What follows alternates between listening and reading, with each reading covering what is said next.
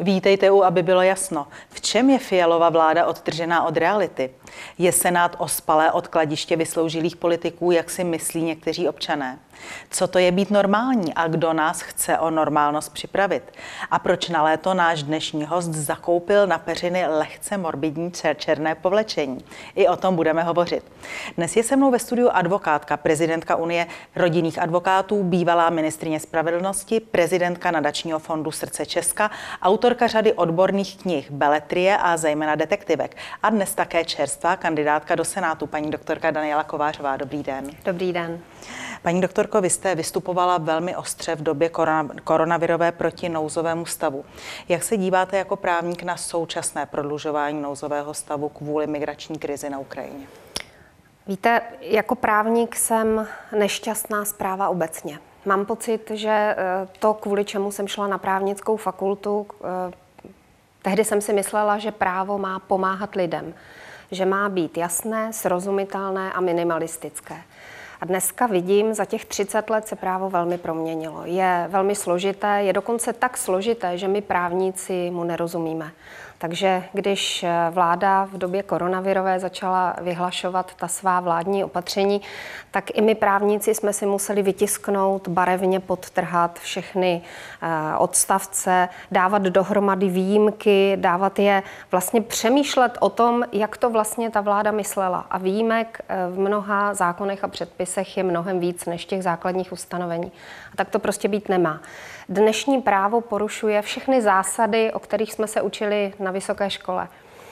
Eh, dneska mám pocit, že existuje fikce, že právem změníme reálný život. Vždycky vidím eh, politika nebo předkladatele, který říká, tady máme nějaký problém v životě, tak když přijmeme zákon, tak tím novým zákonem nastane nebe na zemi. A ono to tak ale není.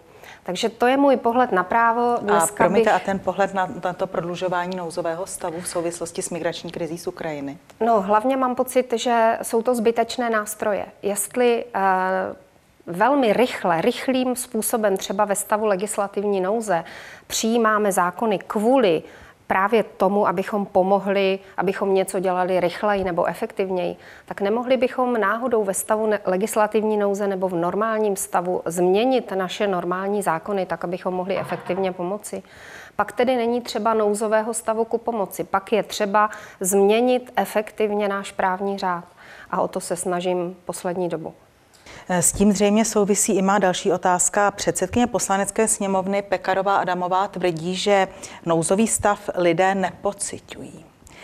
Jak se díváte na takové tvrzení z hlediska právního vědomí. Vždyť přeci my jsme dnes v situaci, kdy vláda může kdykoliv začít vyvlastňovat, může dělat naprosto nepředvídatelné kroky.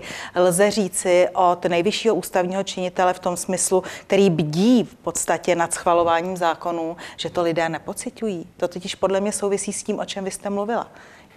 No a já vám na to řeknu, a mají to lidé pocitovat? Pro koho ten nouzový stav je? Já žiju na západočeském venkově. Teď se posledních několik měsíců bavím tím, že jezdím po hospodách a po obcích v západních Čechách. A to je tak daleko od Prahy. A já mám někdy pocit, že politici, kteří sídlí ve sněmovně nebo v Praze, že vůbec neví, jak vypadá ten život jinde než v Praze. Skoro bych řekla, že dál od Prahy se vůbec neví, že existuje nějaká sněmovna. A řada věcí, které se dějí na televizních obrazovkách, nebo ve sněmovní ulici, nebo v senátě, tak vlastně na ten normální život nedopadají, anebo vůbec nedopadají v tak dobrém slova smyslu, jak si eh, zákonodárci myslí. Eh, ano, paní doktorko, ale my jsme teď v nouzovém stavu, kdy vláda může dělat opravdu naprosto nepředvídatelné kroky, včetně vyvlastňování majetku. Eh, já vezmu takový jeden příklad. Je to teda pražský příklad, kdy tady jeden z pražských radních v současné době navrhuje, nebo pražských zastupitelů v současné době navrhuje, aby bylo kdykoliv možné, aby restauratéři pustili zdarma kohokoliv eh, na své toalety. Já jako právní laik vidím, že z hlediska nouzového stavu, který umožňuje zasáhnout do podnikatelských svobod, který umožňuje zasáhnout do soukromého vlastnictví, je možné přijmout takové opatření. Takže já nevím, zda lze úplně říci, že se to lidí vlastně netýká, když víme, že jsme v období, kdy eh, ti naši mocní v tuto chvíli volení představitelé mají v ruce takovýhle nástroj, kdy to může udělat sama vláda, kdy to může udělat eh, samo zastupitelstvo města, kdy už se vůbec nikoho nemusí ptát a může jedním řezem razantně změnit život určité skupiny občanů. No, my bychom tady mohli začít mluvit o tom, jak se mění dělba moci, jak vlastně od zákonodárců moc a rozhodování přechází na vládu a jak už třetím rokem žijeme vlastně v situaci, kdy vládne, rozhoduje a zákony, normy přijímá vláda. Ale podle mého to prostého člověka nezajímá tolik jako jiná věc, která je mým tématem, o které bych chtěla mluvit. Totiž ta vlastně pícha, ta odvaha nebo ta nehoráznost státu zasahovat do života lidí. A ten příklad, který jste uváděla, ten je jedním z takových zásahů. Ale Bohužel musím říct, že k tomu vůbec není třeba nouzového stavu, že v minulé době, ve, ve velmi nedávné době eh, se řekla bych, schválila řada zákonů, ale ono to není úplně přesné. Stát si uvykl, že může obyčejného občana zatěžovat takovými povinnostmi, jako že má podnikatel pouštět kohokoliv na toaletu, nebo že uh, malé pohost, malá pohostinská zařízení musí mít takové a takové hygienické podmínky, že musí splňovat takové a takové předpisy, že hygiena může kontrolovat uh, nesmysly, které vůbec nejsou potřeba. Právo má být minimalistické a nemá to být tak, aby si stát zvyšoval zátěž uh, daňových poplatníků a nejenom finančních, ale i pokud jde o práva a povinnosti tak to být prostě nemá. Ten stát má být velmi uvážlivý a má vážit, jestli tu povinnost poplatníkovi dá nebo nedá. A já mám někdy pocit, když si vzpomeneme, jak se třeba přijímalo EET nebo jak se přijímalo takovéto kontrolní hlášení DPH, tak jsem viděla v televizi politiky, kteří říkali, no vždyť ono je to jenom jedno potvrzení navíc, tak přece není takový problém, aby si ho podnikatel No jo, ale že ten podnikatel si kvůli tomu musí najmout účetní, která jednou za měsíc nebo jednou za čtvrt roku to potvrzení zpracuje, to už je jiná věc. Mně připadá, že se stát zbláznil, že chrlí nové a nové povinnosti. Já vám teď třeba řeknu příklad z minulého týdne. Minulý týden jsem byla ve sněmovně na konferenci k rodině. A tam se hovořilo o návrhu nové instituce dětského ombudsmana předkladatelé, eh, zástupkyně veřejného ochránce práv hovořila o tom, jak by bylo krásné, kdybychom měli nový úřad, novou instituci, v závorce nový rozpočet a nové nová, úředníky, nové úředníky a nová oprávnění, eh, která by mohla v, eh, v zájmu takzvaného velkého dětského dobra, v zájmu dětí, ochrany dětí, která by měla nová opatření, jedno z těch opatření by například mohlo být, že může dětský ombudsman vstupovat do soukromých obydlí. Že by mohl nejenom ukládat povinnosti, ale kontrolovat fyzické i právnické osoby, jestli náhodou u nich doma se neděje něco divného dětem. A jaký byl ohlas na takový návrh, paní doktorko? Uh, ono se, ta, ta konference se obecně věnovala rodině a to byl jenom jeden příspěvek a moc se tam nediskutovalo zrovna o dětském ombudsmanovi. Já se obávám, že uh, navzdory tomu obecně vyjádřenému spíš nesouhlasu z odborných kruhů, tak ten trend pokračuje směrem ať máme každý svého ombudsmana, ombudsmana do každé rodiny, ombudsmana do každé firmy, i když ve skutečnosti ten ombudsman reálnému dítěti příliš nepomůže, ale zatíží daňové poplatníky, lidi, fyzické osoby obrovským množstvím povinností. Takže jestli k vám domů můžou vstupovat úředníci, aby zkontrolovali, čím to píte, aby zkontrolovali, jak dobře se má vaše, váš pes, vaše kočka, vaše dítě, váš manžel možná také, tak mi to připadá, že eh, to už je opravdu zahranou toho, co by právo mělo dělat. Eh, chystá se takový právní balík, který souvisí se současnou krizí na Ukrajině. Legislativci říkají, že je tady vůle potom, aby byl vyvlastněn, nikoli pouze zmražen, ale vyvlastněn ruský majetek. To je jedno, jedna taková chystaná právní úprava. A druhá právní úprava, která se chystá, tak ta souvisí se svobodou slova, aby bylo možné na základě práva kdykoliv vypnout některé weby nebo možná i jiné sdělovací prostředky. Jak se díváte na tyto chystané právní úpravy? To je další eh, nešťastný balík. Vůbec je to taková nešťastná doba, ve které si politici myslí, že je v pořádku, když někomu zavřeme pusu. Já si myslím, že to je nebezpečné a dostáváme se do situace, do doby mého dětství a dospívání, kdy se na veřejnosti nesměly říkat věci, o kterých se mluvilo doma a kdy dokonce dostává přes pusu ten, kdo řekne svůj názor a myslím si, že to je nebezpečné. A my, myslím si, že jeden z mnoha problémů souvisí se sociálními sítěmi, ale tam ten krok zpátky asi už neuděláme, že bychom je vypli a že by nebyli. Řada lidí na sociálních sítích je velmi odvážná a uráží kohokoliv, kdo nemá jiný názor, ale ono to totiž souvisí s tím společenským prostředím.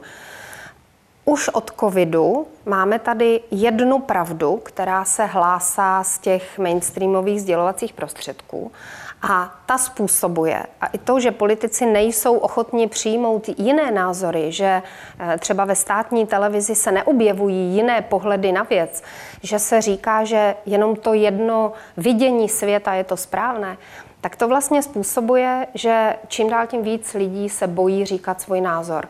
Vy jste řekla státní televize, ti by vám dali. Ona je přeci veřejnoprávní a nezávislá, nikoli um, státní. Ale já si myslím, že můžu věci nazývat tak, jak já je vidím. A e, jak vám, já k tomu dodám věc, mm. nebo spíš potvrzení toho, že jsou místa, kde ještě je svět normální. Ten můj pohled a moje volební heslo Chráníme normální svět souvisí taky s tím, že bydlím na venkově a objíždím venkovské hospody a vesnice a malé pivovary.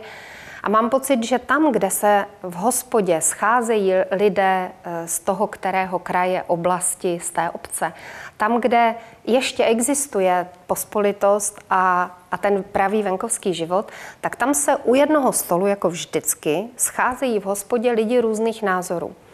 Tam jsou zvyklí na to, že na věc nemají stejný názor, což mimochodem nemají nikdy ani dva lidé, kteří jsou z jednoho klanu, z jedné rodiny, ani dva manželé nemají na všechno stejný názor. A pokud lidi chodí do hospod, tak jsou zvyklí na to, že jim někdo oponuje, že se třeba i pohádají, že si navzájem osvětlují své situace, pak jdou domů a druhý den zase přijdou. A pokud tohle to zrušíme, ta tendence tady je. Ten trend zavírání malých hospod právě souvisí s tím, s tou větší a větší buzerací státu a s větším a větším množstvím povinností a taky se zdražováním. Tak eh, pokud tohle zrušíme, tak kde se ti lidi budou scházet? Pak budou jenom v těch svých garážích lidé ve svých bublinách, pak budou na sociálních sítích okopávat ty druhé a pak budou mít pocit, že jenom ten náš názor je ten správný.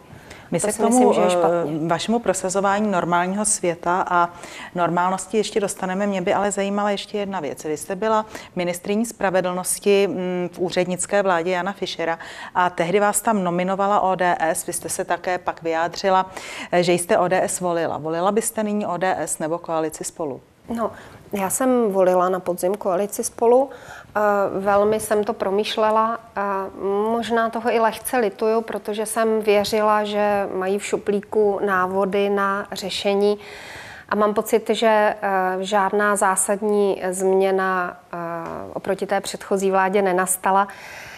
Takže vlastně nevím.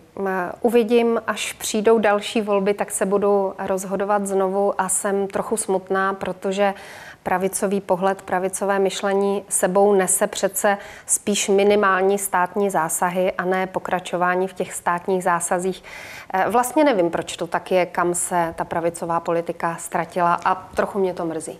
Eh, paní doktorko, pojďme nyní k vašemu pro- programu, k vaší kampani. Vy říkáte, jsem normální, budu zastupovat všechny normální lidi. Buďme normální a buďme na, stou, na svou normálnost hrdí, pak bude normální i náš svět. Co to je podle vás být normální? Moje představa normálního světa, kam se vejde upřímně řečeno naprostá většina obyvatel, protože mám obrovský akční rádiu, scházím se ze spoustou lidí a vím, můj pohled na svět je takový, existují jenom dvě pohlaví, mužské a ženské a všechno ostatní, to je minorita, která nemá místo na prvních stránkách novin. Všechny, to co, to, co dříve vlastně bylo podivné a dneska je tolerováno, tak je některé síly eh, vydávají za ideál. A tak to být prostě nemá. Eh, lidi mají eh, mluvit tak, jak jim zobák narostl, mají právo říkat svoje názory a mají právo na svůj svět, a ne, aby jim někdo říkal, jak mají žít. To znamená, ať si každý sám řekne, co má jíst, co chce jíst. Um, Ať, ať mi nikdo neříká, že musím jíst uh, věci uh, zdravé nebo zdravější nebo bez éček. Ať mi nikdo neříká, jak mám vychovávat děti. Ať mi nikdo neříká, čím mám topit, čím mám jezdit. A chce-li někdo být zelený a chránit planetu, ať si ji chrání, ale ať kvůli tomu mě nezvyšuje moje základní potraviny. Já mám někdy pocit, že žiju v bláznivém světě. I moje komerční banka mi doporučuje, doporučovala, abych nejedla kapra o Vánocích. To není úplně normální svět. A když vyjdu ze svého domu ve Štěnovicích a jedu do sousední hospody, do pivovaru a do hospody, tak tam sedí lidi, kteří v tomto smyslu normální jsou.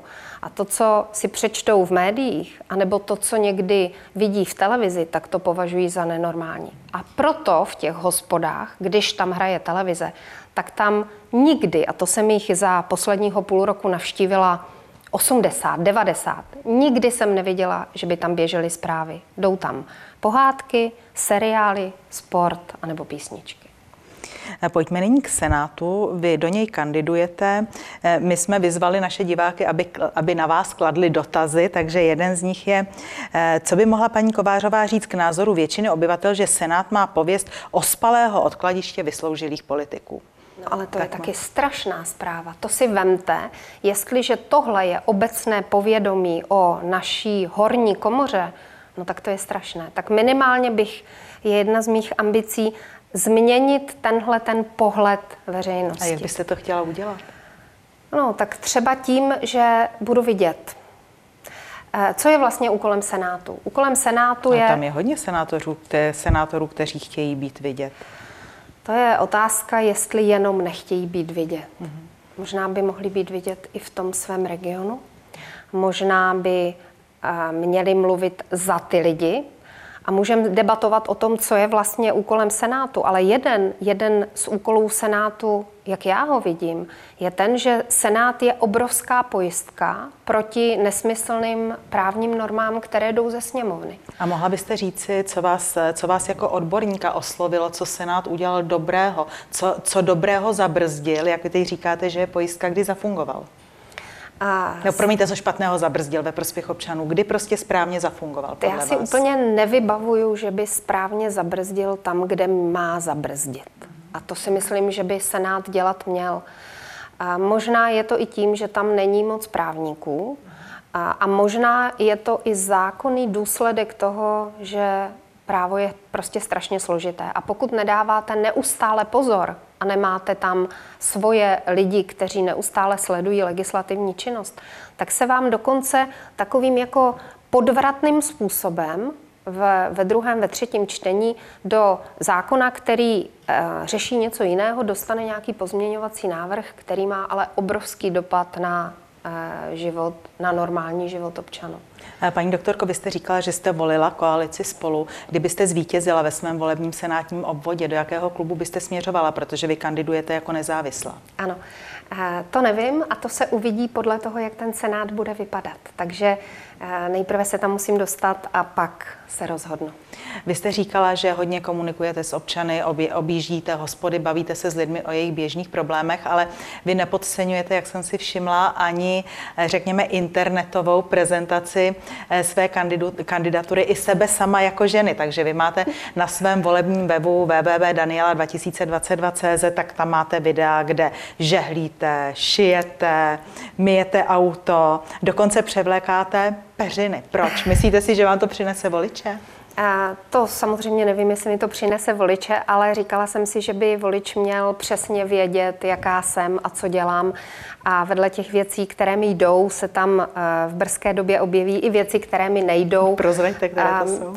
No, Um, úplně nejsem uh, typ do zahrady, takže moje zahrada není plná kytiček, prostě tam něco roste a bují a protože žiju na vesnici, tak uh, můj pohled na přírodu je takový, že přírodu není třeba chránit, s přírodou je třeba bojovat a stačí, když se na vesnici na chvíli otočíte a příroda vám vleze někam do setnice, Největší problém u nás doma je ten, že pořád od někud rostou nějaké zelené travičky, které musíte vytrhávat a sekat a, a vlastně kultivovat tu přírodu, aby eh, se z ní nestarala džungle takže bude tam, plánuju eh, nejbližší nahrávku, bude tam nějaké přesazování a to není úplně moje parketa, to teda žehlení mi jde určitě líp.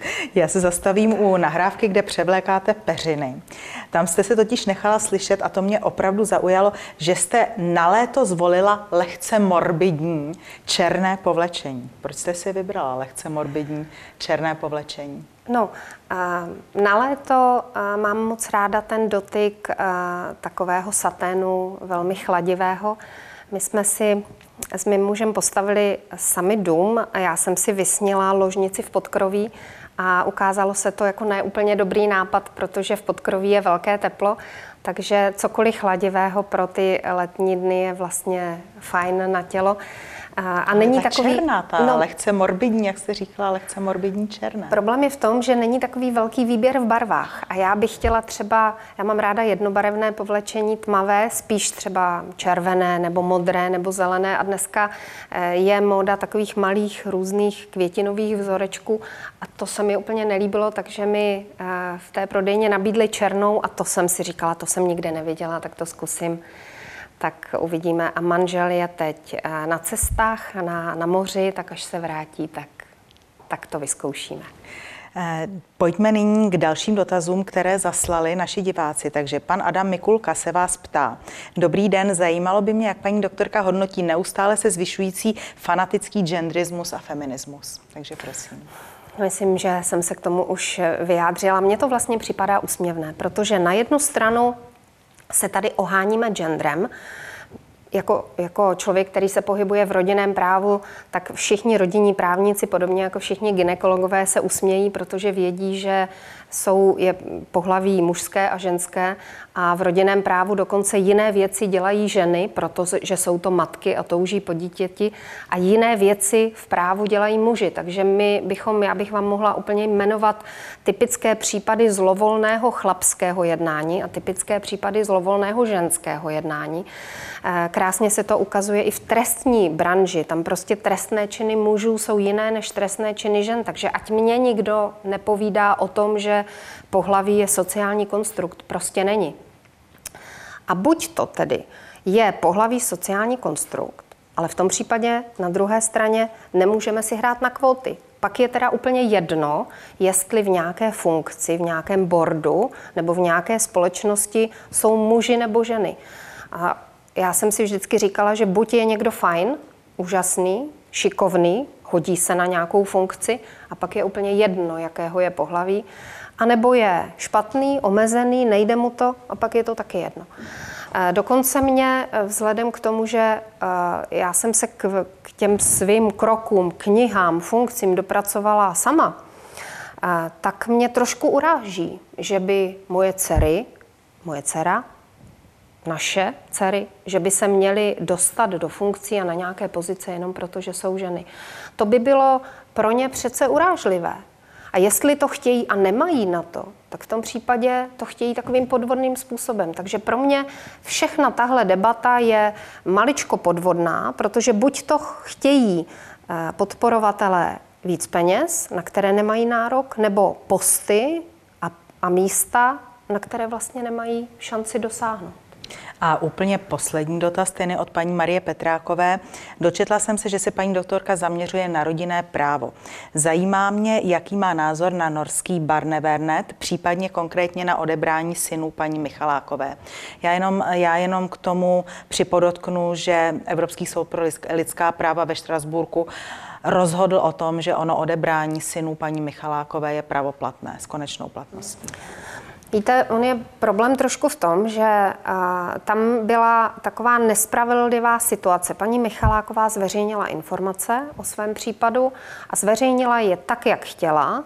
Zveřejnila svoji verzi důkazů a uh, stát, ani náš, my jsme tam měli uh, zástupce, kteří ingerovali uh, Mezinárodní úřad pro ochranu dětí, který tam vlastně zastupoval zájmy dětí, tak uh, úřad je chráněn povinností mlčenlivosti, takže tam ti zaměstnanci se nemohli nějak vyjadřovat a pochopitelně ani ten stát na druhé straně se taky nemohl vyjadřovat. To znamená, uh, informace, které se objevovaly v médiích, byly uh, zkreslené a jednostrané. Něco jako objektivní závěr o situaci jsme si celá léta nemohli udělat.